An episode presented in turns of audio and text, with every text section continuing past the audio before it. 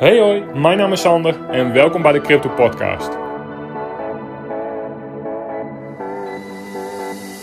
In deze podcast neem ik jullie mee door de gehele cryptospace. Hou ik jullie op de hoogte van het laatste nieuws en de laatste ontwikkelingen op dit gebied, zodat jullie voor jezelf kunnen bepalen of crypto iets is wat bij je past. Content uit deze podcast is puur voor entertainment doeleinden en is geenszins financieel en of beleggingsadvies. Welkom en heel veel luisterplezier. Oké, welkom bij seizoen 3, aflevering 53. En in deze aflevering wil ik een specifiek cryptoproject met jullie gaan behandelen. In mijn abonnementsaflevering heb ik het hier een aantal weken geleden al over gehad. En ik wilde deze informatie nu ook op mijn publieke kanaal delen. En het project wat ik met name wil benoemen in deze aflevering is Chainlink. Ik heb het in het verleden al wel eens vaker gehad over Chainlink.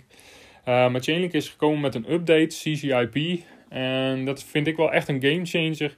En dat zet Chainlink, naar mijn mening, als je kijkt naar risk-reward, echt naast Bitcoin en Ethereum. En ik wilde dit met name noemen omdat ik Chainlink even bij jullie op de radar kan zetten en jezelf even kan kijken of het misschien interessant is om op een bepaalde manier te integreren in je portfolio. Want Chainlink is namelijk niet het meest sexy project. Chainlink is niet direct het project waarop internet en social media het meest over gesproken wordt. En CCIP qua update van Chainlink misschien wel heel erg over het hoofd gezien wordt. Maar dit wel echt een enorme gamechanger is als het gaat over de use case van blockchain. En hoe kunnen we het traditionele financiële systeem gaan verbinden met blockchain infrastructuur. En CCIP, met mijn inziens, daar een enorme bijdrage aan gaat leveren, aanlevert. En zeker als die technologie verder ontwikkeld gaat worden. De waarde van Chainlink, als je kijkt naar Chainlink als asset, dit enorm gaat bijdragen aan de fundamenten van Chainlink, aan de waarde van Chainlink. Maar waar hebben we het dan over? Ik heb het in heel veel andere afleveringen natuurlijk al wel gehad. Is dat de toekomst van blockchain is multi-chain. Heel veel verschillende blockchains gaan naast elkaar bestaan. Welke dat precies gaan zijn, dat valt natuurlijk nog te bezien. Deze space is heel jong, deze technologie is heel erg jong. Maar uiteindelijk zullen heel veel verschillende blockchains voor bepaalde userbases of voor een bepaalde use case naast elkaar gaan bestaan en zullen developers, bedrijven zelf gaan kiezen welke blockchain past het meest voor wat ik graag wil of welke blockchain voldoet het meest aan bepaalde eigenschappen die ik zoek in een blockchain. En heel veel projecten zijn aan het experimenteren met hoe kunnen we verschillende blockchains met elkaar kunnen communiceren of met elkaar verbinden. Cosmos, IBC, Inter-Blockchain Communication bijvoorbeeld. Polkadot, Parachains. Hoe kunnen we verschillende blockchains aan elkaar verbinden en met elkaar laten communiceren. Dus het is een technologie waar heel erg veel mee geëxperimenteerd wordt. Het is een technologie waar heel veel naar gekeken wordt.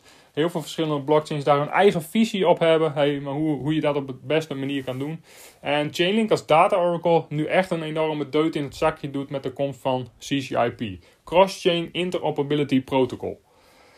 En Chainlink onderscheidt zich in die zin van de rest, vind ik, op dit moment. Omdat Chainlink is natuurlijk al een data oracle. Chainlink wordt eigenlijk al gebruikt om real-time data over te zetten naar blockchain. Dus dat was eigenlijk al de sole use case van Chainlink. En met de komst van CCIP wordt er een enorme bijdrage geleverd aan hoe kunnen we het traditionele financiële systeem gaan integreren met blockchain infrastructuur. En het traditionele financiële systeem bestaat natuurlijk uit banken, sparen, hypotheken, investeren in aandelen, obligaties, dividend investeren. Alles wat er in het traditionele financiële systeem te doen is. En Chainlink verbindt eigenlijk die hele infrastructuur van dat traditionele financiële systeem naar blockchain infrastructuur. En ik vind dat wel een enorme gamechanger als het gaat over waar gaan blockchains in de toekomst voor gebruikt worden. Hoe kunnen we veilig waarde settelen op blockchain? Hoe kunnen we heel veel waarde uit dat traditionele financiële systeem overzetten naar blockchain?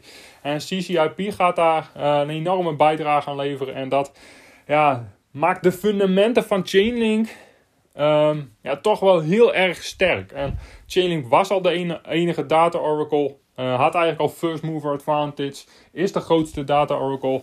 En enige, omdat ik zeg, is er zijn wel wat andere kleine projectjes als Band Protocol. Maar als je kijkt naar Chainlink, welke partnerships er zijn, welke blockchains gebruik maken van. Ja, kun je toch wel zeggen is dat Chainlink als data oracle de competitie ver achter zich laat. En nu met de komst van CCIP, ja, die afstand mijn inziens alleen maar groter wordt. Wat Chainlink mijn inziens als investering, zeker als je kijkt naar risk reward en hoe veilig kan ik investeren in hoeveel risico neem ik met een investering in Chainlink. Ja, die risk reward verhouding voor Chainlink er toch wel heel erg interessant uitziet. Het is natuurlijk geen financieel advies, maar ik wil het met name even op jullie radar zetten. En wat ik al zei, omdat als je kijkt op internet en niet altijd evenveel gesproken wordt over Chainlink, het niet het meest enerverende sexy project is. Mensen toch het liefste in hele speculatieve projectjes willen investeren. Bij mensen toch heel vrij snel gaat over, als ik mijn vermogen kan verduizendvoudigen dan. Terwijl ik denk dat echte waarde op de langere termijn verdiend gaat worden in grote, solide projecten met goede fundamenten. Waar je qua risk-reward tussen aanhalingstekens veilig kan investeren. En Chainlink gewoon met de komst van CCIP daar enorm in gestegen is. Als je kijkt naar de fundamenten en die risk-reward verhouding. Mijn inziens voor Chainlink nog nooit zo interessant geweest is als nu. Dus CCIP, echt een gamechanger. Eigenlijk over wat ik zei wat betrekking tot hoe kunnen we het traditionele financiële systeem gaan verbinden met blockchain infrastructuur. Maar ook communicatie tussen verschillende blockchains wordt door CCIP vele mate veiliger, gebruiksvriendelijker. Blockchains kunnen door CCIP met elkaar verbonden worden zonder dat daar een bridge voor nodig is. En een bridge zorgt er eigenlijk voor is dat je bepaalde assets van de ene blockchain naar de andere blockchain kan bridgen. Omdat je daar op een bepaalde blockchain gebruik van wil maken in DeFi, yield farming, staking, allerlei van dat soort applicaties. En dat door de komst van CCIP op een veel gebruiksvriendelijker en veiligere manier kan zonder dat een bridge nodig is. Voor mensen die al een beetje in crypto zitten, hebben misschien al wel eens gebruik gemaakt van een bridge. Of weten in ieder geval wat een bridge is. Maar een bridge is vrij onveilig en verschillende bridges worden nog wel eens gehackt. Dus met CCIP worden dingen een stuk gebruiksvriendelijker en een stuk veiliger om blockchains met elkaar te verbinden. En assets cross-chain te kunnen gebruiken. Dus vandaar even deze aflevering en de introductie van Chainlink en CCIP. Dus de bottom line is eigenlijk, Chainlink is al, als je kijkt naar een data oracle, is eigenlijk al top of the bill. Staat eigenlijk al ver bovenaan, laat de competitie eigenlijk al ver achter zich. Dus qua data oracle was Chainlink al het project eigenlijk om in te investeren, maar nu met de komst van CCIP, Cross-Chain, Interoperability Protocol. Met name die fusie van traditionele financiële systemen richting blockchain-infrastructuur. Ja, een enorme deut in het zakje doet als het gaat over waar gaat blockchain in de toekomst voor gebruikt worden. Maar ook inderdaad alle waarden die van het traditionele financiële systeem getransporteerd gaat worden naar blockchain-infrastructuur. Dat enorm belangrijk is voor de toekomst van blockchain. Voor eigenlijk die visie van blockchain. Die visie van blockchain is dat eigenlijk alles gedecentraliseerd wordt. In ieder geval die grote instituties en die grote partijen daar steeds meer tussenuit gehaald gaan worden. Ja, en dan moeten heel veel dingen van het traditionele financiële systeem wel getokeniseerd kunnen worden. Wel kunnen draaien op blockchain infrastructuur.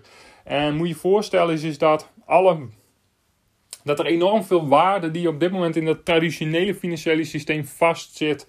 Als het gaat over vastgoed, hypotheken, aandelen, obligaties. Allerlei van dat soort traditionele financiële producten. Uiteindelijk op blockchain infrastructuur kunnen draaien.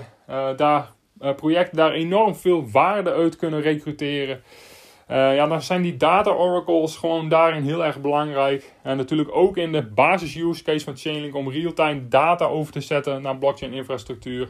Maar nu ook die tokenisatie van waarde richting blockchain heel erg belangrijk gaat worden voor de toekomst. En dat voor de fundamenten van Chainlink ineens een enorme boost geeft als je kijkt naar risk-reward. En hoe interessant is Chainlink als solide project om toe te voegen aan je portfolio. Dus Dat eigenlijk even voor deze aflevering. Als het gaat over Chainlink en de komst van CCIP. Maar eigenlijk wat ik al zeg. Ik wil het niet te ingewikkeld maken. Ik wil het niet te technisch maken. Maar ik wil de Chainlink met name even op jullie radar zetten. Zodat je zelf 1 hiervan af weet. 2 daar zelf eens even kritisch naar kan kijken. En 3 misschien zelf kan besluiten. Of Chainlink misschien een interessante investering is. 1 richting de volgende boom maakt. Maar ook een bijdrage kan leveren aan hoe jij graag je portfolio wil samenstellen. Dus... dat eigenlijk even voor deze aflevering. Weer heel erg bedankt voor het luisteren en tot de volgende aflevering. Dat was het weer voor vandaag. Heel erg bedankt voor het luisteren. Heb je vragen of suggesties? Stel ze op mijn Instagram @sandervrieswijk.nl. Tot de volgende keer.